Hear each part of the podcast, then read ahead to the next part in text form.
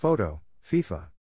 Following consultation with UEFA and the member associations concerned, FIFA can confirm the dates for the two remaining matches of the European qualifiers for the FIFA World Cup Qatar 2022 playoff path involving Ukraine.